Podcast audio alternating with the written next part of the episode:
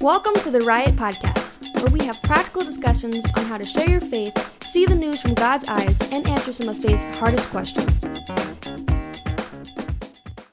Welcome to the Riot Podcast. This is Bob Shoneman alongside Barry Rice. Hey, we're back in the uh, office here with you guys today. Tricord in the house because we also have Mac Daddy Pete Robertson. You know what just happened right there? Hair and makeup just left. No, no, this is what happened. Oh, wow. Barry was thinking that you were going to go to me first. And, and, and you threw a curveball and you went to Barry first. And he's like, wait, wait, wait, I'm on right away. It's baseball season. You got a few curveballs, right so I can't go all fastballs. I love baseball. It's it's a very boring, exciting game to watch. It is not boring. It is, baseball is the ultimate game. I love baseball. especially if it's like a pitcher's duel or something. It's boring. Very rarely does anybody get hit. No, it's not often. it's not like football. I mean, football and basketball is high octane, right? Nonstop. Boom, boom, Yeah. boom, boom. well, you know what I always say to people that make comments like that. What? It's okay. Baseball's a smart person sport. It, it is, and it's like a chess No game. wonder I don't like it. No wonder. But it- It's like a chess game. It Yeah, is. yeah. A, it's a. It's. It's a physical chess match. You know, that's basically what it is because you're just. It's all strategy. It's all analytics. It's all numbers, and you're just playing Crazy. the other person's The. Tampa Bay Rays are 10 and 0. that is insane. They have not lost a game. and they've been winning by like five runs or something. except or last more. night. They won Y'all one- can keep the one nothing. baseball. I'll watch softball. Yeah, yeah. Your daughter's My playing. daughter plays yeah. softball, and I, I was watching in the rain last night. MVP. I can't wait. I Last want week, to. right? We got to go That see was- one. Yeah, she got the ball, the game ball. This Game week. ball. That's right. That's exciting. But yeah, so that's um that's happening right So now. that's been going on. what else is going? Oh, we got a trip that's coming up. when? so right now we're doing like a $200 special like off of the per price for the footsteps of moses tour so we're going june 24 tw- june of Yeah, that's 2024 24th. no June of 2024. i think we might be there on the 24th but i'm not sure Anyway, we anyway will. We will. so you can find out all of this information on the riotpodcast.com just click on that main link and it'll take you and give you the itinerary and break down everything and what producer oh the banner the producer was telling me that click on the banner on the Click riotpodcast.com on the band. Now I hear people on this tour is going to walk on dry ground. Yeah, we will walk on dry ground. So we're gonna Across you're you're carrying the actual uh the stick. the staff. Yeah, the staff. Oh, oh, You're the one that's putting the foot in the Red Sea, first. and you're the one that's putting down the staff to make it. So he Go gets on to dry be ground. Moses. oh, I can't wait. Yeah. So it's and gonna the be camel races will be on. So one of the things we talk about is we're we're gonna ride a camel in front of the um Pyramids. pyramids, and so we're talking about like could we do like races? That would be fucking fun. I mean, come on. I'm gonna win. We We got to remember this. Huh. You don't say to a camel, "Get up and go." you No, know what do you say? Beat, beat. beat beat. Huh? what does that mean? What does that mean? I've, I've seen it in the movies. uh, what, what was it? Uh, the You're- mummy. The You're- mummy. You're repeating something you don't know what it means. Beat, That's beat, dangerous. Go, get it up. Go. You sure? we hope. Hey, if you know what that really means, would you put in the comments? We're look- I would love to hear what During- that really means. during editing, we might have to delete that part. Just don't look it up. Don't look it up. Just send, let it go, and then the, the listeners will let us know if it's bad. God knows my heart. Know. That's right. With all of that laughter, join us on the footsteps of Moses. Man, don't So sign up. wait. Man, we're Yeah. half full already. You do The- not want to miss this. The special ends March or May 31st. but wait, there's more. Wait, May 31st of this year, so 2023. So you can sign up now, put your deposit in. Deposit's $500, and uh, that will get us two hundred dollars savings if they do it by the end of Yeah, May. per person. So that's a good. And we and we've already marked the price a lot lower than most people. I mean, like if a church sold this or they were sending it out, it's so much less than what you would normally pay. So it's worth it. It's a 12 day foots or 13 day, I think. three with our- countries. three countries. So Jordan, Israel, and um, Egypt. Egypt. So we fly into Egypt. Yeah, it's exciting. Let's go. All right. And then what else we did I this am last week? go. It's gonna be amazing. I know. And I can't wait. Easter. Yes, we had Easter. That was fun. The the tomb is still empty.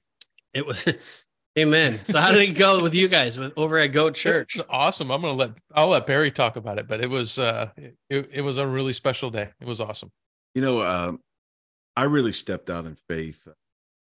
Really felt led to call more and and with more intensity people to. And uh, man, it was flooded with people at the altar, just crying and, and lives being changed. And we talked about the victory that is not only a victory for for God, but it's a victory for us and how we can walk in that victory. And we're we were really encouraged and lives were changed, changed, and the power of the resurrection is still alive. Yeah, I mean, I we we did a we dropped a show last Thursday on did the resurrection really happen?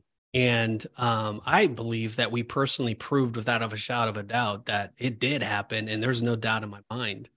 Um, if you didn't listen to it, go back and listen to it. But yeah, there's I sensed a spiritual hunger um, on Easter, and um, I just you know from people I'm talking to, and I I feel like the world is, and we're going to talk about the world system today, but the world is just not happy, and there's just a lot of chaos lot of evil. And I think people are like, I'm done with it. You know, I'm done with feeling this way. I'm done with feeling hopeless. I'm done with the pain and the agony that's happening. And I just feel that, you know, there's a there's definitely a spiritual hunger that's happening. We see little pockets of revival. Yeah. Um, we're we're seeing things that are happening, and I'm I'm witnessing it with my own eyes. Um, some people, and as you shared, just bear that there was a the altar was full of people repenting and um, I feel like there's this there's a spiritual renewal. Hopefully, we're praying or hoping. That's our heart's desire. You know, yes. that's why we're doing what we do. Um, but Bob, I don't know. What was your thoughts? Yeah, I, I feel the same way, and it's not just in our in our churches, but I feel it around our country. I mean, it's like it's we've we've come to a breaking point. It's either revival or bust. Yeah, I, mean, I don't I don't think there's mm. any other option. Mm. Yeah. Yeah. For those of you who live in America, if you feel that same way, you know, let us know. But that's just it's just kind of how I feel right now. It's either revival or bust. Yeah, and I can't. It kind of led us to where we're going with today's show. So we're we're going to title it "Why Our Culture Influences Us." And you know, if we're not careful as as followers of Christ, man, we can be living in the world system, in the world culture, without even knowing it. And and and you know, we we can it, we can identify why we're going through what we're going through, why we feel the pain, why we have the agony and the the worry and the fear that the world offers us. Mm. and and it's we don't have victory. We're not set free from it. So we're going to kind of touch on that. It's just you know it's kind of like a, a, precursor to our sunday to the easter you know? It's like you're resurrected from the lord. Now what? Well now let's learn the new system. Let's learn how are we to live a surrendered life according to for our life. And so that kind of leads us to what we're going to talk about. Yeah. let me go ahead and pray and yeah. get it going Lord, we are just in all of you and so thankful and grateful that we get to do this together and we to just share your truth and your word with our audience. And God, I just pray that you would speak to us deeply today. I pray that you would reach through the airwaves and, and Lord, that you would just open our hearts and our minds to receive your truth. I pray that you would help soften our spirits, Lord, to to, to reveal to us uh, where it is that maybe we are following the world system. Where are we following um, the lies that Satan has has put in front of us, God, and and then more than anything else, Lord, that you would reveal to us uh, the way that we can repent of it or turn from it, Lord. And Lord, you are the most important thing in our life, and Lord, everything in you is perfect. It's right. It's holy. It's good.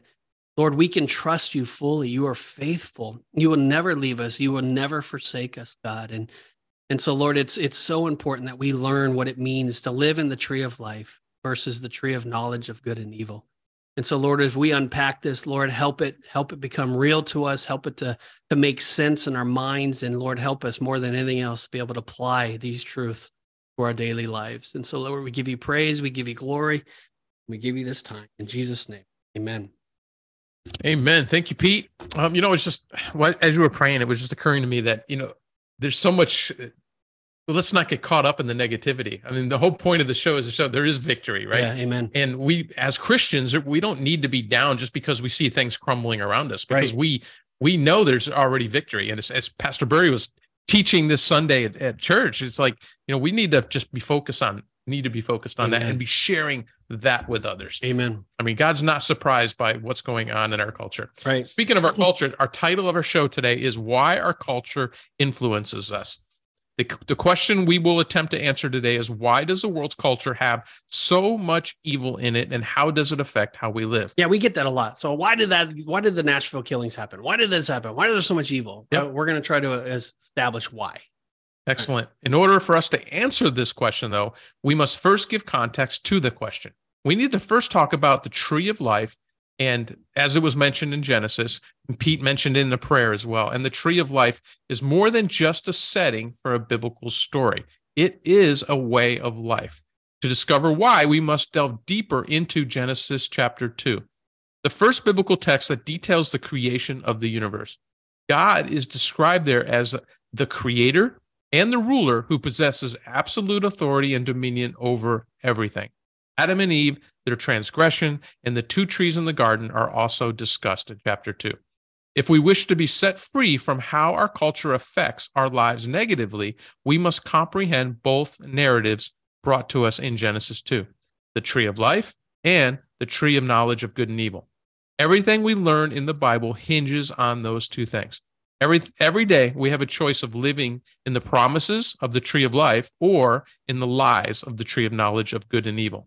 The tree of life will bring you freedom, grace, eternal life, forgiveness, and the knowledge that God is good. The tree of knowledge of good and evil will bring you bondage, religion, or law, eternal death, and make you believe that God is judging and condemning you. Wow, that was I mean that was yeah, we we said a lot there, but there was it really set up, you know, the context of of where we're going and it's and it's from a Christian's perspective, we really need to understand and identify what the Bible says of how we are to live and how we're to understand um, you know, every aspect of our life, including how our culture influences and so forth. But let me just give a little context to that. So people differ in terms of their values, their beliefs, and their perspectives. Cultural differences can influence how people make decisions. It's vital to understand how these distinctions affect how you interpret and approach the decision making process when deciding which decision is best. Who, who you are, where you live, and your values all influence how you make decisions we might easily be confused or distracted from a culture that has taken us down a path of ruin if our values are not aligned with what God's word says. The world culture is filled with evil and darkness. And the only way to counteract the effects of our civilization is to live in the tree of life. Mm. And so it's very imperative for us to comprehend this and understand this. And I know this is not a subject that a lot of people will talk about, but it's something that we it's very important to create the foundation for our our spiritual walk. So when studying the Bible, it is often wise to locate the first mention of a topic. In our discussion today, we will learn to walk towards being set free while in communion with God. We will discover that what divides us from God and why the world, including the followers of Christ, prefer bondage over freedom and liberty. So I don't know, Barry, any thoughts to that opening kind of statement there? Yeah, I, I want to make a, a, correlation. You know, when you look at the life of Christ and he says, This is the reason why I came. In John 10 10, he says, I have come that you may have life and have it in its fullest. So Christ came back to put us back in the right tree, right? Mm-hmm. In the right relationship with God. And this understanding, this other tree is really a system that when when you know some knowledge, it's experience. And when you have experience, those experience, uh, they rub off on you. They give you scars. They give you emotions. They give you, uh, uh, you know, just like I said, scars. But it always separates us from God. And when we made that choice to eat of the tree of the knowledge of evil, we we we cannot uh, blame Adam and Eve with that because it was all of humanity all humanity made that decision to do that. They were the, the fathers of all and the mother of all of humanity. It was all of us making that decision. So we chose not to obey. And when we choose not to obey, we experience evil and good. And uh, and we are always drawn to the dark side. Yeah, over the next three weeks, we're going to actually be talking about kind of these subjects. One of the the subject is we're going to be setting up the tree of life. We're going to have another um, next week. I believe we're going to be talking about the tree of life a little bit more. We're going to talk about victimization and how we become victimized. Um, and we're going to go a little bit deeper into why we are so influenced by the culture. So this is kind of setting up a three part series that we're going to be dropping over the next three weeks um, that just really help people, you know, learn how to know the difference and how to live a holy life. So, all right, let's get going. The Lord God made all kinds of trees grow out of the ground, trees that were pleasing to the eye and good for food. In the middle of the garden were the tree of life and the tree of the knowledge of good and evil. Genesis 2 9. God gave specific instructions to Adam and Eve about one of these trees. Breaking those instructions would mean a very different life for Adam and Eve. The Bible reveals to us in Genesis 3 that this is the point in time when humanity first became estranged from God. Before Adam and Eve made that decision to eat from the tree that held the knowledge of both good and evil, they had a harmonious relationship with God. Adam was given dominion and power over everything that God had created. Yeah. so basically, um, once they gave, we're going to talk about this a little bit more. They lost their authority. Um, once they gave in to that the to the tree of knowledge of good and evil, they lost the authority. We're going to explain that. But if they did not have this connection with God, that is, Adam would never be in a position of authority. Actually, talking about it now, because Adam and Eve disobeyed God by eating the forbidden fruit, they lost their authority through trickery and open disobedience. The serpent was able to usurp the authority and control that God had given them. Uh, according to the Bible, Satan's goal was to raise his throne to a position of prominence that would rival that of God's dominion. Isaiah 14 13 tells us that. Man lacked the authority and influence necessary to establish rulership prior to his fall from grace. In John 12 30, 12 31, Jesus identified Satan as the one who rules over this world. So once remember when um, satan was tempting jesus saying hey i will give you back authority over all of this well he, that was what he was saying. So at the garden of eden the the man lost the authority that it had. So the authority was they were able to name things they were able to you know have a fellowship with god whatever. But once they sinned they turned over that authority to satan. And now Satan, as it says in Deuteronomy 32, 8, and 9, is now the God of all of the world except for Israel, right? Israel was the one land that was not um, was not given over to Satan, but all of the other world, he had authority, he had dominion. When Jesus came back, he then took back that authority he took back the holiness and that now through jesus we now have authority but not in our own name we now have authority in jesus name and we now have dominion and power over all of satan Remember in Revelations when it says, Who is worthy to take the scroll? That was the title deed. Okay. So that's the title deed that Satan was able to take. But in Revelations now, that title deed was taken back. Only Jesus was able to take the scroll. Only he was able to take back authority. And so now in Jesus, we so we brought we lost that in the Garden of Eden. It's very important for us to understand the context of this. Barry, any thoughts to that? Yeah, it was the choosing of two paths the choosing the path of obedience or choosing the path of disobedience doing what we wanted to do. And all that satan did is is question the heart and love of god towards adam and eve. And he said these words. He says god's holding back. He doesn't want you to be like him. And uh that God does not want what's best for us. And that is such a lie. And that whole kingdom, that whole decision was built upon a lie. And he's still lying today. And it's still a culture, a kingdom of lies. And and uh, man, we gotta we gotta go back to obedience. We have got to turn our back on disobedience. And that's exactly what repentance is, right? It's the turning from disobedience and turning back to obedience to God yeah. and obeying him. Yeah instead of seeking after knowledge to make ourselves smart we need to surrender that and trust in god and then let god make us smart. So it's just a whole different kind of mentality. But let's let's go on because we're going to go into that barry a little bit deeper what you just talked about. All right. According to colossians 1.21 we have in the past been very distant from god. You were his adversaries and the wicked things you thought and did you kept that kept you at a distance from him sin causes division. And because this because of this division we lose both our liberty and the authority over satan that god grants to those who are his children. But the death and resurrection of jesus christ put an end to this alienation. He restored our relationship with god. According to what is said in colossians 1.20 god used the shedding of christ's blood on the cross to make peace with everything in heaven and on earth uh, you cannot experience freedom from our culture if you refuse to acknowledge that Without Jesus' shed blood, you are cut off from God. You lack all power and have no other means to interact with him. John 14, 6 says that he is the way, he is the truth, and the life. No one can come to the Father except through him. Make sure you are resolved in your decision to accept Jesus as your personal savior or discussion or our discussion today about how not to allow our culture to influence our decisions will be fruitless.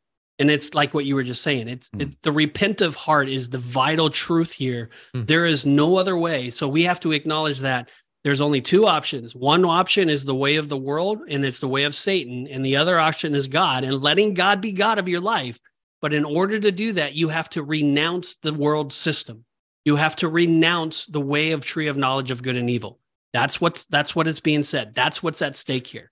I don't know, Barry. Did you want to add anything to that? Well, I, you know, I'm still thinking about what you you were saying about the dominance, yeah, and having dominion. Mm-hmm. That we gave up our dominion. You know, when when guy said, "I give you all of this the animals the the the fruits and the vegetables and the trees i i give you the dominion and when we fell we gave that up man yep. that that really puts a lot of things to me in perspective. And and uh to gain that dominion back is is through the path of repentance. Yep. and it's through the path of of realizing that it takes death to pay the penalty of sin and that there's only one blood that's righteous enough to pay that that penalty. And you know when when in revelation when it was talking about that scroll it was the the the lamb that was slain mm-hmm. that was worthy to take mm-hmm. up that mm-hmm. scroll mm-hmm. and to bring back the keys mm-hmm. and to give us back the dominion and restore mm-hmm. what the enemy has stolen and uh you know I I want to make this statement right now is that you cannot imagine, and it's camouflage. You cannot imagine how much this world system hates you mm. and wants to destroy you, mm. And wants what is opposite of good for your family and and your ministry and in your home. He hates your guts, and more than we can ever imagine, he wants to destroy us, mm-hmm. and that system wants to destroy us. Yep and, and again, our culture has made us believe that we have to depend upon the system. And what Jesus told us is, no, you don't have to depend upon the system. You can work. You can work. Uh, let me be in control of your life. You can let me provide for you. You can let me as as garden of eden was as as adam and eve lived they had authority over everything. So now the bible says not by my might nor by my power but by the spirit says the lord. It's no longer i that live but christ that lives within me. I now do not live in my own authority but i live in the authority of jesus name and so, in Jesus' name, Satan, you have no power and authority. In Jesus' name, Hallelujah. Satan, you cannot defeat me because Jesus says, Fear not, for I have overcome the world. And if he has overcome the world, we now in Jesus' name have power and authority to overcome the world as well. And so we don't have to give in to this world system. We don't have to give in to the lies of Satan. We now can take back authority and so that we can live in a peaceful, holy, joyful life. And that is in the name of Jesus and letting him rule. So, wow. all right, we're going to cover even more. So let's just really dive good. deeper. It's really gonna, good. This all is right. going to go deeper, deeper, deeper as we go. let's take a closer examination of the original sin that caused division and all the problems we face in the world today. Let's again read Genesis 2 9. It says, The Lord God made all sorts of trees grow up from the ground, trees that were beautiful and that produced delicious fruit. In the middle of the garden, he placed the tree of life and the tree of knowledge, the tree of knowledge of good and evil. It's hard to say. Huh? It's sometimes it's like a little tongue twister. yeah. In in verses 16 and 17, it says, But the Lord God warned him, meaning Adam, you may freely eat the fruit of every tree in the garden, except the tree of the knowledge of good and evil. If you eat its fruit, you are sure to die. And then Genesis 3, it says, Now the serpent was more crafty than any other beast of the field that the Lord God had made. He said to the woman, Did God actually say, You shall not eat of any tree of the garden? And the woman said to the serpent, the serpent, We may eat of the fruit of the trees in the garden, but God said, You shall not eat of the fruit of the tree that is in the midst of the garden, hmm. neither shall you touch it, lest you die.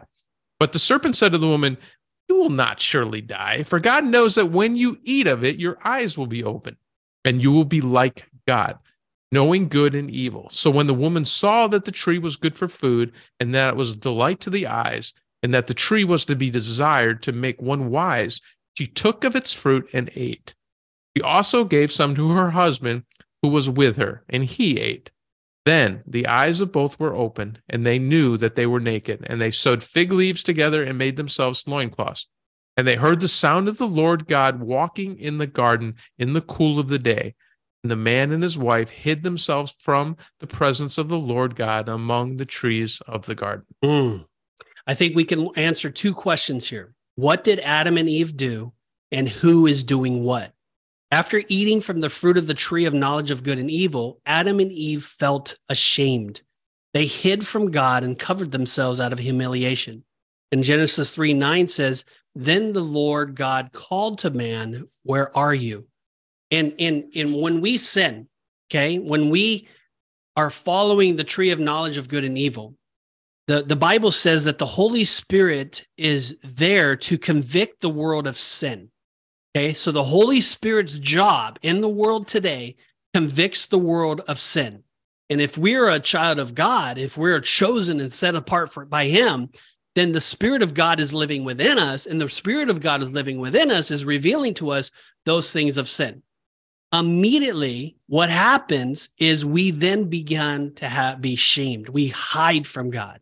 And so, a lot of the problems that we have today, a lot of our issues, a lot of our setbacks, a lot of our hangups, a lot of our addictions, a lot of that is stemmed from this shame.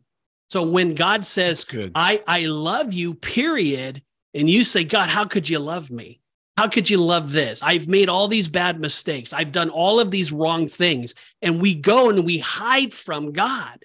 And so, what this is saying here is that God is saying, No, I love you, period. But you are, you've made a choice that has now separated you from me.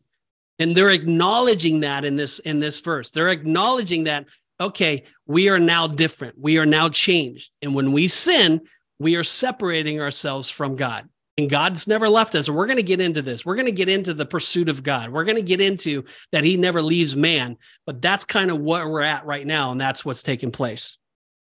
Yeah, man. I tell you, uh, when when they chose to eat a tree of the knowledge of good and evil, says that their eyes was open. What would their eyes open? Instead of having a visual focus on God, they started to look at themselves. And just like you're saying, it makes all the sense in the world is that there was an insecurity born. Oh yeah. I I don't measure up. Uh, I I I'm not beautiful. I'm not this. I'm not that. And that was an evil thought because God saw Adam and Eve, his precious sons and precious daughter, his the the pinnacle of his creation, and he loved them. And and then they they were questioning their acceptance they were questioning their love and they hid for the very first time they were separated from and and uh, that was a a icky ugly ugly feeling yeah it really was. It was like being sick for the first time it, they they only knew god's love and favor that's all they've known they never experienced evil they have never experienced separation from God. It was it was new to them. It was like, what in the world is this? And and and it opened their eyes to a to a place that God never intended for them to have. They were never supposed to experience that. But they made a choice and now they're going to have to reap what they sow. And now there's going to be consequences to their choice. And there is separation from God, but Jesus. And we're going to get into that. Let's go on. Well, notice that Adam and Eve hid, and God went seeking after them. So, according to what we just read, God is looking for wicked, sinful people to save. Hmm. Like us. Like, yeah, right? The fact that God loves sinful men is evidenced by the fact that he sent his son, Jesus, to save people. So I, I, I just let me just read this kind of a, a, a, scenario to kind of help put this in perspective. So consider if you had a 16 year old son who was caught, caught stealing money from his workplace. Instead of contacting the cops, the store owner showed your son kindness and brought him to you. When your son enters your home, he instantly drops his head in shame And when and when he looks up, he notices that you're angry. Your first reaction is to is to tell him how wrong he was and to ask him what he was thinking. Your first instinct is to discipline your son so that he never does something like this again. But this is not how God reacted when Adam and Eve were caught in their sin. God never condemns us or attempts to make us feel guilty or ashamed. Our sin does that. God pursued Adam and Eve in love in order to reestablish relationship with them. Granted, sin separated them from God, but it never altered God's love for them or desire to fellowship with them. What if your son came in and was not repentant, claiming, I didn't do anything wrong. I was only borrowing the money. I plan to repay it. How would your relationship with your son be if he showed no remorse? Would you stop loving him? Of course not. But your relationship with him would not be as close as it should be. It would be difficult to have an intimate relationship with your son in the way that it was intended when he refuses to repent of his wrongdoing. Sin separates us from God. Only repentance allows us to have close fellowship with him. He never ceases seeking or loving us. All he wants is to is for us to establish a close communion with him. We want to discipline our son, yet God sometimes punishes us, especially when we know better, Hebrews 12, 6. But perhaps more importantly, God's approach to us is to love us despite our sin, not in a condemning, angry, pointing the finger sort of way, but in a Father, forgive them because they know not what they're doing type of way. Luke 23 34. What if we love people the way God loves us? What if we stop pointing fingers and expressing our anger at them and simply love them like Jesus with gentleness and agape love? It is his love coupled by his kindness towards us that leads us to repentance. Romans 2 4. Not his condemnation and making us feel awful for our actions. Romans 8 1. James 4 8 says, Come close to God, and God will come close to you. Wash your hands, you sinners. Purify your hearts, for your loyalty is divided between God and the world. Before the fall, Adam and Eve's loyalty was solely to God. But after the fall, the world became a distinction between them and God, a distraction between them and God. God is holy. In order to enter his presence, we must repent and draw near to him to not be a product of our culture, we must accept Jesus as a good God that loves us deeply. So that kind of puts it in perspective of this what happened with Adam and Eve. I mean, they were they were hiding and seeking to go somewhere else, and God saying, "Uh, uh, I'm right here. I'm not going anywhere. I love you." That's Bear. You know, one of the things I I think of, he he approached them tenderly approached them and allow them to talk to him is who told that who what have you done and he allowed them to confess that to him but he took them clothed them and what does that tell us mm. He took a precious animal in the garden and slayed it mm. and, i mean just blood and mm.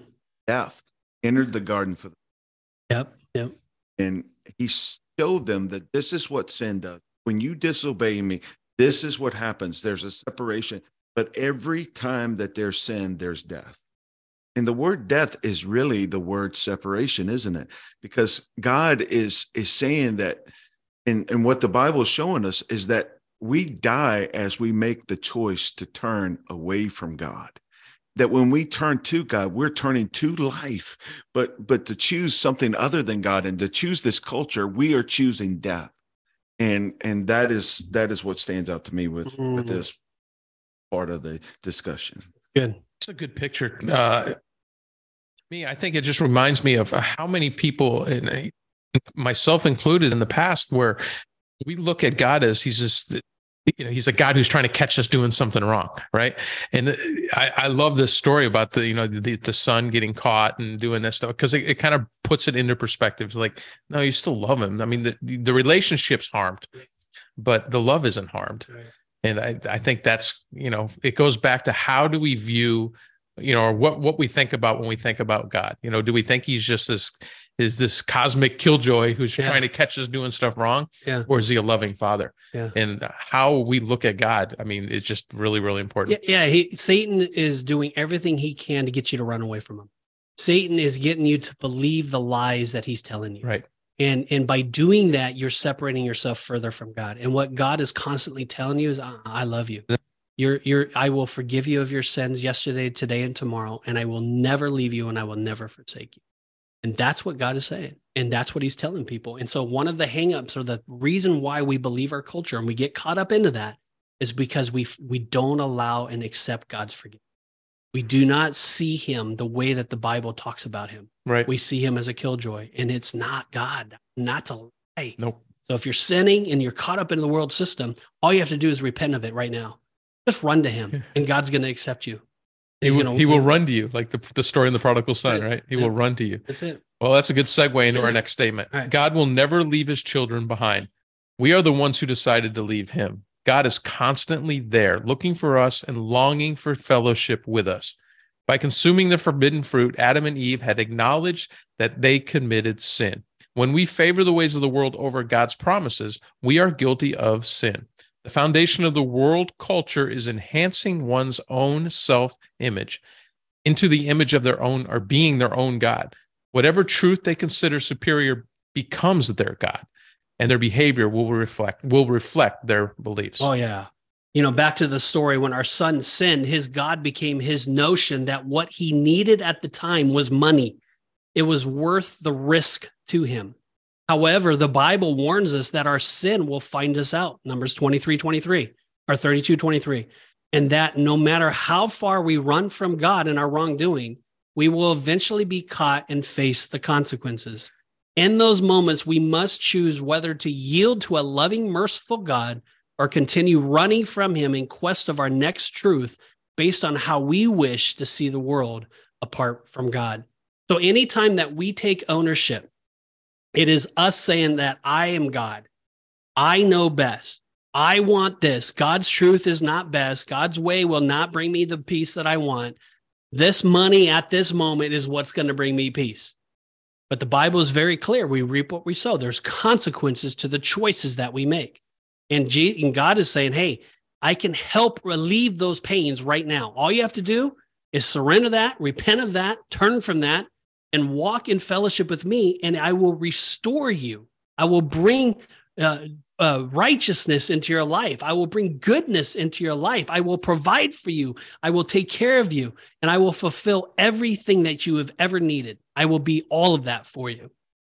You know, one of the things that's coming to my mind is that when we choose it to do God's way, that really is a narrow way. Mm-hmm. and it's it's cut and dry. It's one way.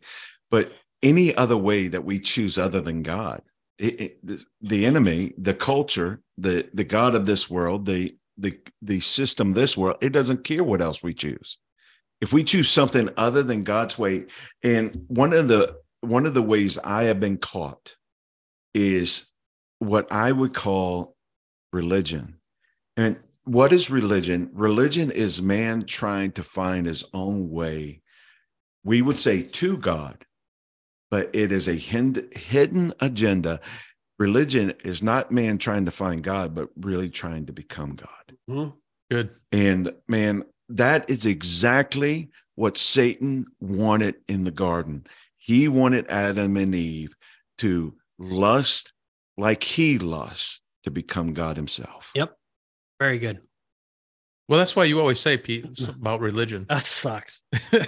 I I can't. We we've done so many shows on that. I just I mean I'm telling you, I can't. I hate I hate religion with a passion. It does everything wrong. If if the name of our show wasn't the Riot Podcast, mm. it would be Religion Sucks That's it. Podcast. No, that That's would it. probably be the, the second oh, choice. Oh, it destroys lives. it does. It destroys worlds, nations. It's horrible. All right. All right. The world operates according to the efforts of its own inhabitants and is governed by Satan's fault, falsehoods or lies. Anything that we place our faith in besides the God of the Bible is a deception perpetrated by Satan.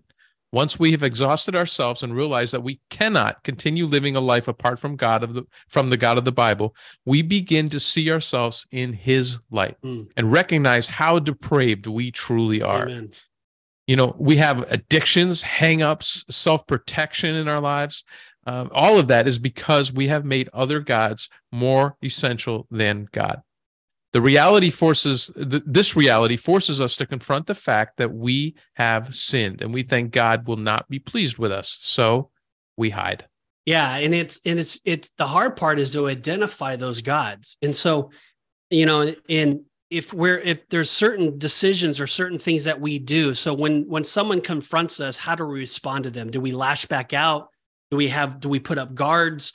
Um are we uh do we have the fighter mentality? Do we get upset? Do we get angry? You know there's a lot of ways to tell if we have other gods in our lives. And it's it's you know and it's how you see people. When people wrong you and when things take place you know there's self-protection all over the place and we immediately lash out at those people. We have fear we have worry. That means that there's a lot of gods that are in your life. There's a lot of things that you've made a lot of decisions that you have made that is that you need to relinquish over to god and say hey i've i've made wrong. I've i'm hiding from god by by by trusting these things and so forth. But god does not respond to his children in wrath but with grace we don't need to hide behind our hangups and addictions any longer. He loves you, period, and wants you to run to him and stop hiding. The lie that God does not love you or desire fellowship with you is false. There is no amount of sin that can separate you from his love. But the truth is that we are still tempted to flee from him when we sin. We're tempted by our culture and all that God wants from us in restored fellowship. All he wants is this restored fellowship. But we have got to stop running and just accept his forgiveness. He is kind, loving, and does not condemn you. And so if, we're not if we're not intimate with him or learning or really meditating on a lot of our hangups, and I and I think and there's there's a curriculum out there from natural discipleship called Keys to Being Set Free and part of this this curriculum what it's doing is it's it's walking people through to see all of these hangups that are in their life. And if we don't meditate and realize that how many we have they just control us. We're we're operating in the world system and they're controlling us and we're not free from them. And we cannot experience the fruitfulness or the the abundance that god wants to give us through the tree of life. And so it's it's it's it's us finally saying you know what? I should not have been angry at that person. Or I, why am I making that decision? Or why am I protecting myself from that? Or why am I doing these things? And we have to identify at that very moment. The reason being is because we have other gods. We're running from God. We're accepting our own truth. We've accepted our own reality and we have not surrendered to God and trusted Him with it because we're fearful of what He might say. We're fearful of the change that it might come in our life. Or maybe we're just ignorant and we don't know. And so we don't have a relationship with God that can help reveal these things to us. And so that's kind of what's going on, Bear. Yeah, it's the issue of trust. And and what do we run to when we are desiring comfort or pleasure? And that is our God. And uh, the door was opened in the garden to run to a system that is not of God. And we got to acknowledge that. We gotta we gotta admit that. We gotta repent of that. Mm, amen. All right. The fruit gives us knowledge of right and wrong. What exactly was the fruit? Don't know. You don't know? No. Was it an apple? Pomegranate. Pomegranate? I don't. Pear? Yeah. Banana? Sure. I used to think it was sex. Yeah. Who knows? I was told as a kid they had sex in the garden. You know, that was the fruit. Eaten. They did the naughty. But they were husband and wife. It was, I don't know, maybe it wasn't before. God was the one who's going to create a man. We weren't supposed to procreate. There's pain in that. All right, rabbit hole. Yeah, that's a whole. All right. Most Bible scholars are, I'm going to just move on. Most Bible scholars are uncertain as to the precise nature of the fruit, but we do know that Adam and Eve were different after they partook of it. That is a fact. After their actions were done, their minds were open to new concepts, worldviews, and perceptions of good and evil.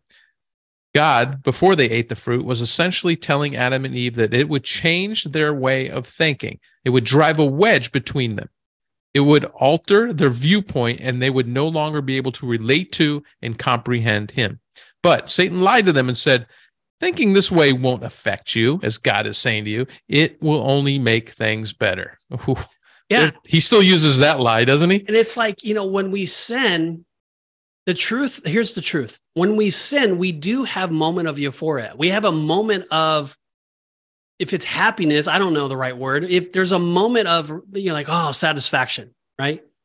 Um, and that satisfaction then leads to another satisfaction that leads to another satisfaction. And then eventually it it it causes us to hang, have hangups and addictions.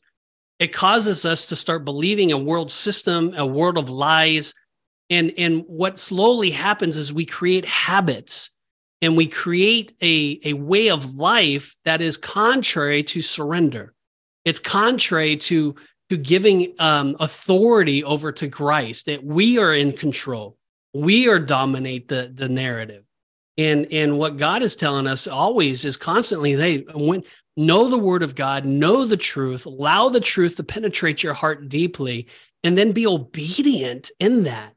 And part of that obedience is surrendering over control of these bad habits, of these things. And it's just, it takes discipline, it takes hard work. It's not easy. Listen, it took a lot of work to get you into the glutton mentality. It took you a lot of work to get you into the pornographic mentality. It took you a lot of work to get you into a greed, into money first, everything.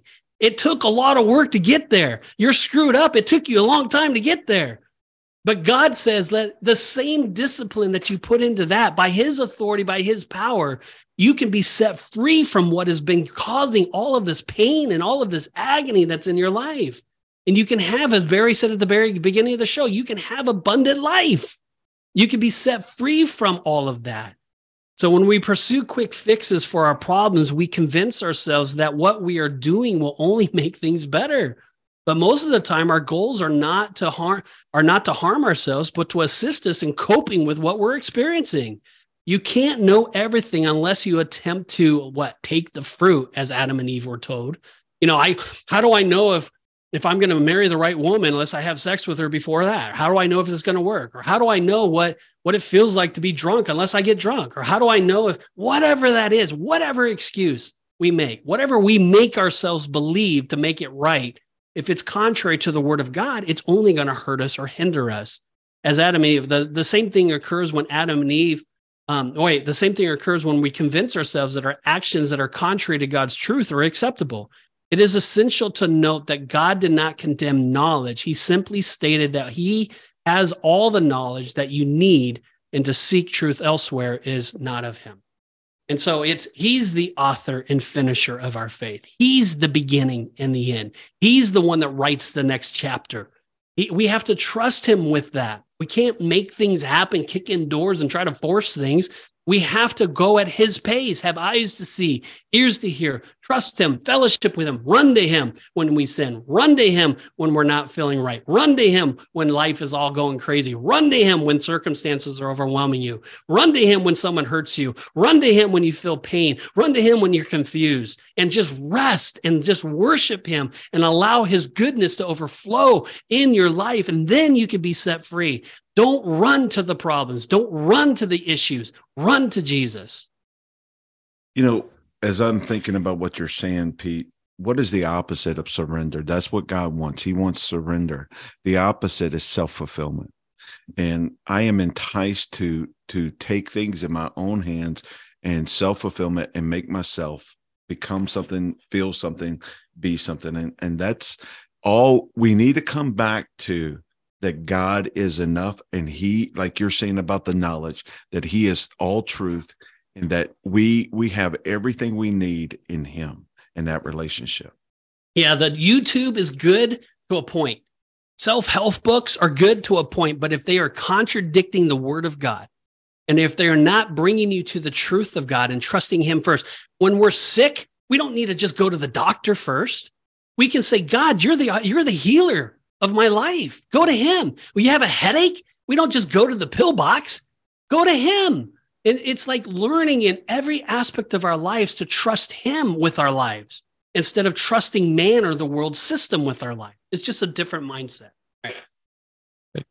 Since the beginning of time, humans have craved wisdom. God genuinely approves of this desire. In fact, in the book of Kings, or the book of First Kings, God appears to King Solomon in a dream and asks him, What do you want?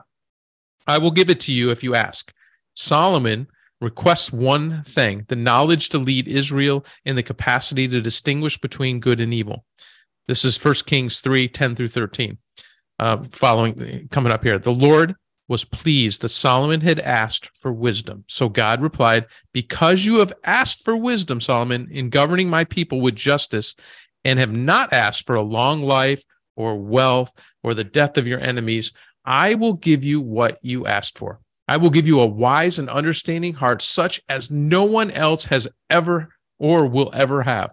And I will also give you what you did not ask for. I will give you riches and fame.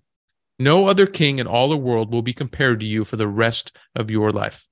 So Solomon, in his wisdom, understood that he is tempted to try to control ruling Israel on his own effort. He got it. He understood that that he was going to face circumstances. He was going to face um, obstacles that were go- that could possibly put a wedge between him and God. And so Solomon humbled himself and said and realized in that moment, okay, I can't do this without the wisdom of God.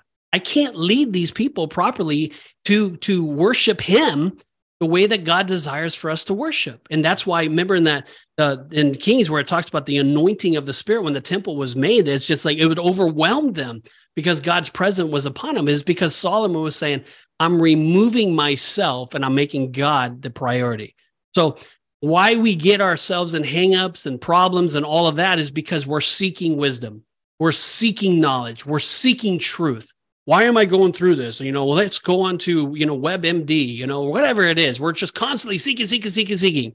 And if we're not careful and we're not filtering it through what God's word or God's truth is, we can start believing a culture's influence upon our lives. And slowly we start fading away from the reality of God's truth. And so that's what God is teaching us here. Godly wisdom comes from God and respects God. Godly wisdom begins with fear of God and leads to a holy living. Worldly wisdom, on the other hand, is preoccupied with pleasing oneself rather than honoring God. With worldly wisdom, we can become educated, street smart, and have common sense that allows us to effectively play the world's game. Godly wisdom allows us to plan for eternity. We exchange earthly values for biblical values with godly wisdom. 1 John 2:15 says that. We realize that we are heirs of another kingdom and make decisions that reflect that choice. Philippians 1:27 says that. Having godly wisdom means striving to see life through God's eyes and acting appropriately. Don't believe the lie of our culture you know god says my ways are not your ways and and the psalmist writes that his ways are so much higher than our ways and his thoughts are so much higher than our thoughts and when we seek the the wisdom of this world we we are are trying to find a place here and and uh, it just doesn't add up. It just it, it, will never fulfill. It is always empty and it's always uh, pointing towards fulfilling self. Oh, amen. You know, I, as you were reading that, Pete, my, my, first thought was, man, I wish, I wish our leaders, you know, would would seek wisdom like Solomon, mm. and and God just put on my heart, we all need to do that. Amen. We need to be seeking that wisdom to run our families, yeah. to to run our businesses, mm. to lead, to run, to lead in in every aspect of our life. It's not just kings and presidents. It needs to be done in our houses, at yeah. our at our kitchen table. Yeah. yeah, yeah. Be careful what books you read. Be careful of what YouTube channels you watch. I'm telling you, it's it's it's so influenced, it's so infiltrated into our, you know, I have the right answers of how to raise your family. Yeah. Dude, you start looking at it, there's a lot of good in it probably, but man, it's not filtered in the word of God. Wow. You know, the way you lead your family is get your family on your knees before the Lord to worship Him and to learn to surrender to Him and walk in Him in the tree of life. Amen. And and a lot of the world, the world never going to do that. Yep. And so we have to be very careful when we're seeking wisdom. All right. The book of Proverbs um, in the Bible is classified as the as the wisdom literature. Proverbs is a is a full of life changing is full of life changing advice. Many proverbs contrast the wise and foolish and warn against repeating foolish behavior. See Proverbs three thirty five, uh, 14, 24, 15, 7, and 26, 11. Everyone makes mistakes, but the wise learn from them and take steps to prevent making them again. The stupid or unwise. Can we say Well, stupid? that's the right word. the It's stupid. or unwise may repeatedly make the same error and never learn from their lesson. Our culture, I'm smart, man. um, Yeah. our culture is made up of a bunch of people seeking wisdom from the God of lies, and all he does is lead people into heartache and pain, which is a vicious, vicious cycle of stupidity. It is. It, it is stupid. Anytime we make a decision, it is utter stupidity. We make a decision that is not the very best decision. That's stupid, right? God is saying, I have the very best for your life. I will always bless you. I will always take care of you. I will always provide for you. And if you make a decision apart from that, you're making a very stupid decision because it's always going to lead you to destruction. It's always going to lead you down a path that's never going to bring you hope. It's never going to bring you peace. It's never going to bring you joy. And it's never really going to answer your question. It's only going to make you more confused and you're going to keep seeking, you're going to keep looking, and you're going to be in this cycle of stupidity until the day you die. And that's the truth. And that's the reality of it. God given insight is very different from conventional wisdom. Differentiating between the two is possible by looking at their individual traits. First, God's wisdom is unadulterated. It's devoted to peace and harmony, gentle at all times, ready to submit to others. It's abundant in mercy and good works, without partiality, and it's always sincere. Where knowledge from the world is jealous, it's self centered, it's materialistic, it's unspiritual, driven by evil desires, with a win at all cost mentality. We make decisions all the time, and even the simplest ones can be made with God's wisdom. By imitating God, we can grow more like Him by using godly wisdom. His knowledge draws us near to Him. The wisdom of this world causes us to sin, which separates us from God. James 1 5 says, If you need wisdom, ask our generous God, and He will give it to you. He will not rebuke you for asking. Thoughts? Yeah, the wisdom of this world destroys you and destroys others. Makes you kind of, of, of the poor and the hurting so that you can gain advantage. It hurts people, it destroys. His wisdom is is peace loving, surrendering. Yeah, and people, Satan makes you lie that that oh, you find wisdom in religion, and he'll lie- he'll make you believe that there's religion or all different religions, and you got to you got to do right. this and do this, and it's legalism and it's stupidity and it's hurtful and it's pain and it's controlling, and I'm telling you, get away from religion. You need help on that. Call us. We'll talk to you about religion. That's right. Adam and Eve did not accept God's wisdom when they chose to eat of the tree of knowledge of good and evil. They rejected it, and the fruit ended up bringing death upon them.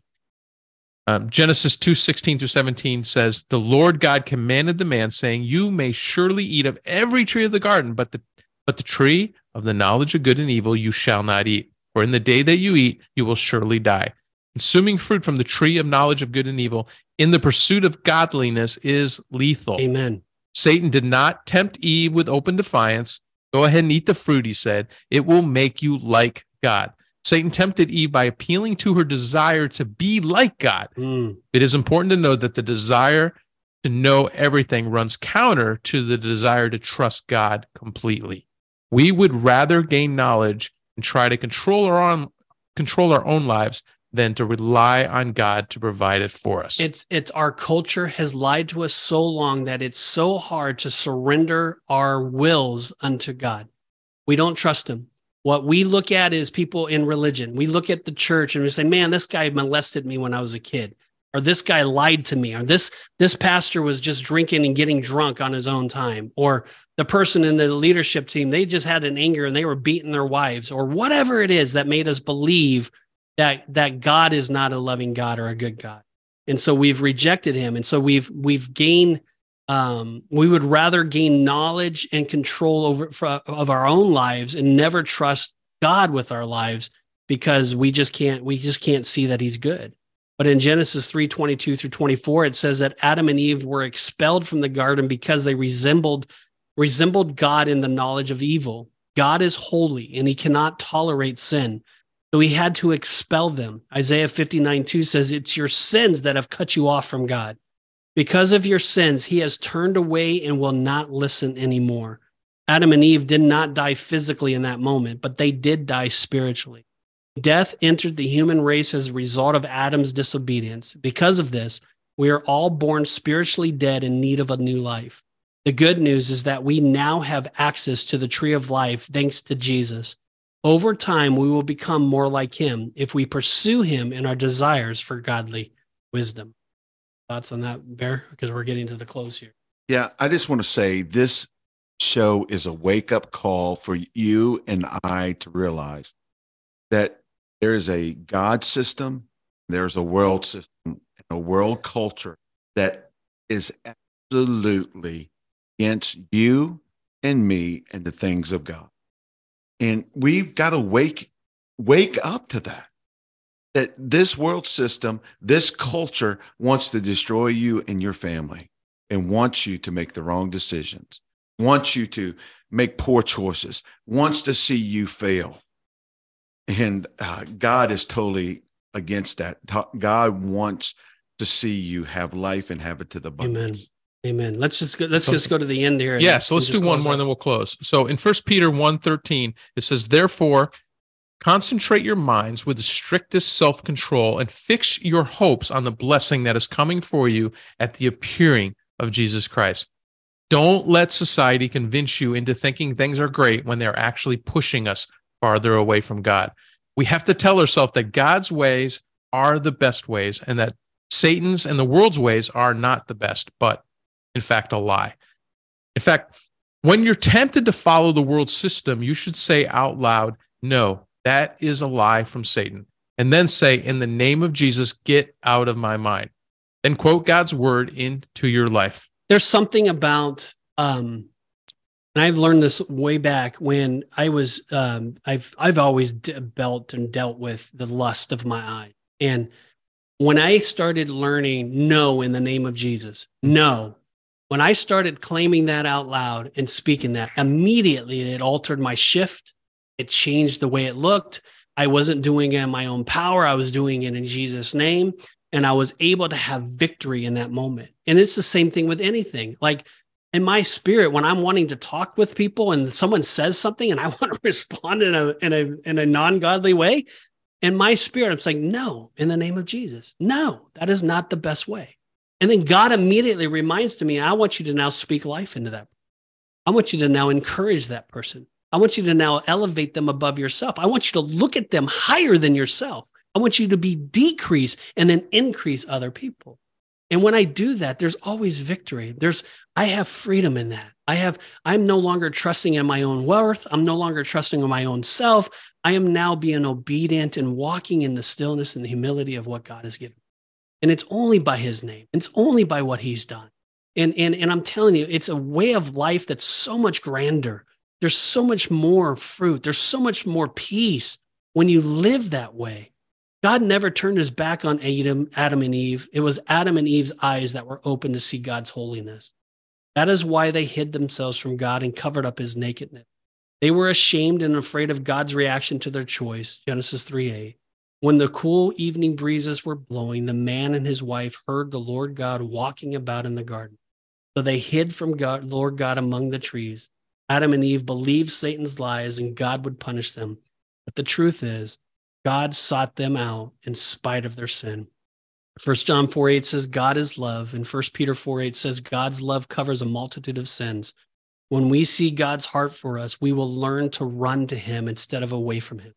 From the very beginning, God has pursued us. After Adam and Eve sinned, they did not run toward God. They ran away from him, hiding among the trees of the garden. Jesus used the parables of the lost sheep and the lost coin to teach us that God pursues us.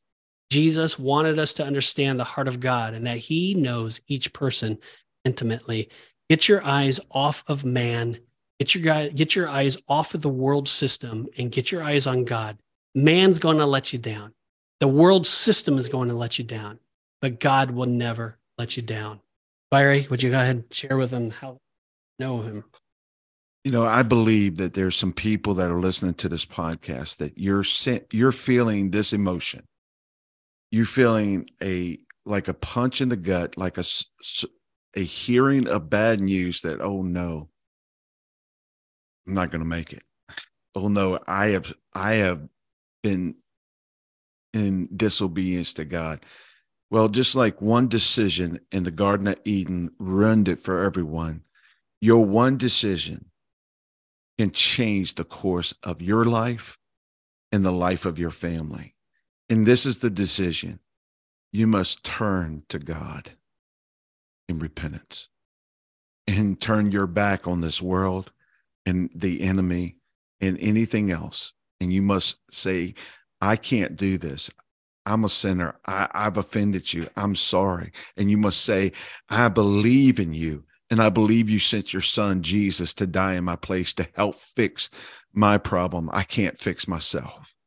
And you must believe that Jesus died and was buried and rose again, and that you must confess him and surrender to him as your Lord and Savior. If you would like to make that one decision today, I'm going to ask you to pray these words with me sincerely from your heart to God's heart and let us know you did this because we want to celebrate with you.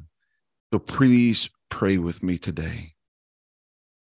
God, I realize that I'm separated from you and that I'm full of myself. And that means I'm rotten in sin.